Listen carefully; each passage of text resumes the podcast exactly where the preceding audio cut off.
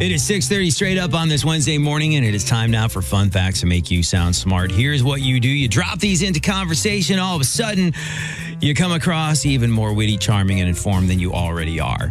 Chris, AD.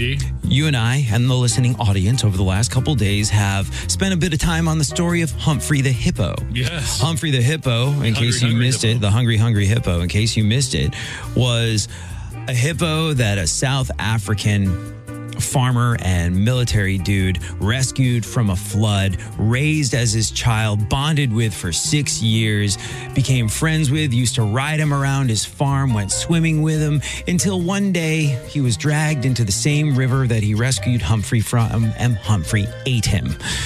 Yeah, man. I, we talked about it. People think that that hippos are these kind of derpy, happy-go-lucky, big, frumpy animals. They're mean. They and they're are aggressive. They are regarded as the most dangerous animal in Africa. Yep. And if you're looking to cut down on the surplus hippo population, it's a tough thing to do. Why? Because of fun fact number one, it is nearly impossible to castrate a hippo. uh, so many questions. Well, okay. Obviously, you got to put yourself around the most dangerous animal in Africa to do it. Sure. And that's difficult. But it's almost impossible to castrate a hippo because their testes are on the inside. They recede even deeper during the surgery, and their location can be up to 16 inches internally, depending on which hippo you're trying to castrate. So basically, uh, trying to castrate a hippo is a bit of a fruitless endeavor. Is there a big need to go around castrating hippos? I guess, you know, if you're trying to cut down on the surplus population, the way Bob Barker would advocate for, if you're looking to spay and neuter your hippo, Yeah. Um, all right. Good. Good to know. you're out of luck. The hippo man berries are on the inside. Uh, before Vegas was known as Sin City, you know which town that title usually went to? Sin City. Yeah. I would say either Reno or Atlantic City. Ah, both plausible guesses, but no. Newport, Kentucky. Oh, cl- of course. Have you ever been to Newport, No. Kentucky? No. Well, back in the day, day.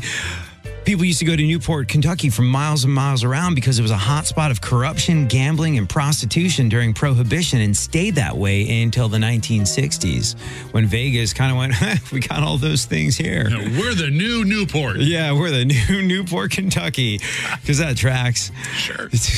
I loved living in Las Vegas. Oh, yeah. like it. I, if you are a resident there, you only really go to the. A lot of people like, oh, I've been to Vegas, and they only go to the Strip, Right. Which is kind of like saying I went to New York, but only went to Times Square. Sure. And residents kind of stay away from the Strip unless there's a show there that they want to go see, in which Right. case they're all about it. But. They also did this thing where they tried to change the slogan of the city while I lived there. I remember this. They Th- had- That's the second time. they had Aerosmith announce it because they were doing a residency there. And it was, we had What Happens in Vegas Stays in Vegas. That Right. seems seedy.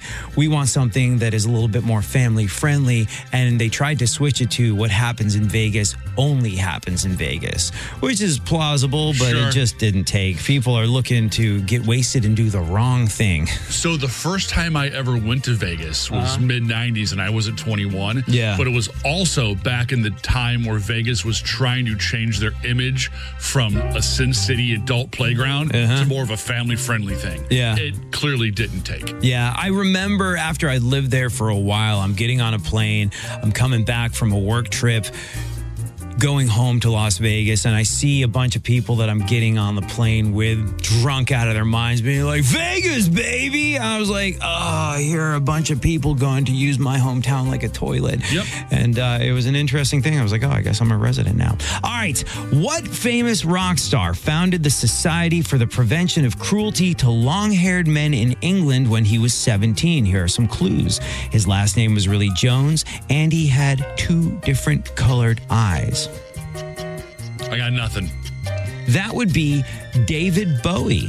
When Oh. David Bowie was 17, he co founded the Society for the Prevention of Cruelty to Long Haired Men. He said that long haired men were always being told to cut their hair and they were teased for looking like women. there's, tracks. There's something wrong with the studio today. I have some audio from him on this talk show talking about it. Let's see if it works. It probably won't. No, No, no, it doesn't. All right. Well, there you go technology. technology. Uh, but yeah, he was on a British talk show talking about the abuse that he and his buddies were getting for having long hair in 1964. His name was Davy Jones, but he changed it when the Monkees became famous and their British member had the same name. Now you know. Make the most of your morning with AD Roundtree. My morning show. My morning show rocks. KC95, St. Louis's classic rock. All right, we talked about this last time on Fun Facts to make you sound smart. Yes or no? Does driving an expensive car make you feel better about yourself? 974 1111 is the number. First correct answer we get is on their way to see Celebration Day at the pageant. Good luck. It's BTO or Casey. BTO, you ain't seen nothing yet on KC95. It's the AD show. AD and Chris. Casey, good morning. Who's this? This is Kevin. Kevin. Welcome to the AD show. How you doing? I'm doing all right. All right, we talked about this last time on Fun Facts to Make You Sound Smart. Yes or no, does driving an expensive car make you feel better about yourself? Yeah. Yeah, it's true. If you're spending half your income on a lease Mercedes, the good news is it probably makes other people think you're better than them. New study looked at how we perceive people based on the type of car they drive, found luxury automobiles really give you a leg up, and they found that driving a pricey car also makes you think you're more attractive and socially superior. So whether it's deserved or not, that guy speeding by you in a BMW is getting a nice big ego boost from it. Doesn't seem fair, does it, Kevin? No, it does not. Well, take heart. That Mercedes or Beamer does nothing about the size of their teeny tiny junk. Um, you, my friend, are on your way to see Celebration Day. Excellent. All right, hold the line. Uh, At least I tell myself they've got a teeny junk as I pull up in my O2 with a tape deck in it. Hang on, dude. Crazy. All right, will do. I was compensating for a small wiener.